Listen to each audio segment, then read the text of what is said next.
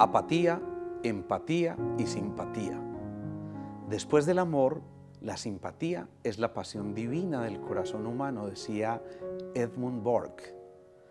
Un gesto que invita, una mirada que acompaña, un abrazo que acoge o una actitud de escucha que consuela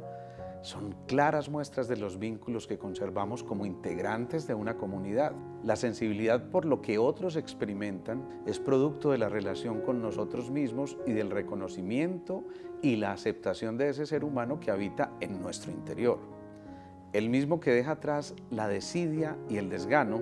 para hacerse presente y partícipe afectivamente del proceso personal de aquellos con quienes de alguna forma interactuamos.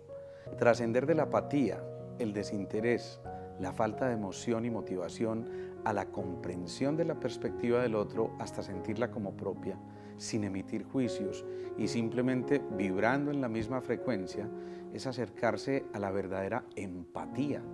que va más allá del entendimiento y la compañía solidaria, lo cual sería la simpatía, para sentir como propio aquello que ese ser advierte o percibe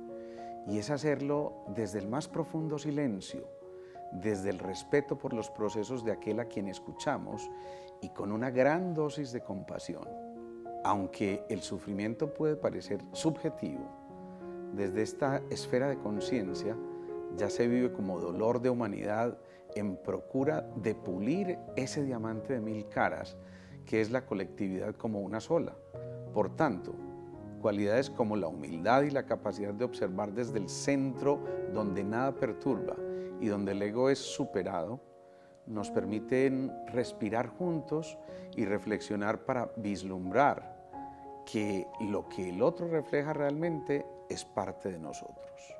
Resulta pues un verdadero privilegio hacer parte de un proceso evolutivo en el que, como seres humanos, podemos sintonizarnos y sincronizarnos con un propósito común.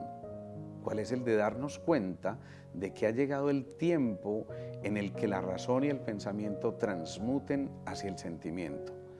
El momento para que los diálogos sean establecidos desde el perdón y la pureza de móvil, desde la fuerza envolvente del amor, desde la claridad y la transparencia que solo fluye cuando los apegos son superados por el afecto.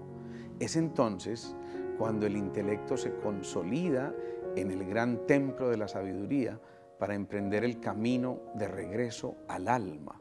y así contribuir al desarrollo del plan divino en el que las mezquindades se desvanecen ante el esplendor del Espíritu.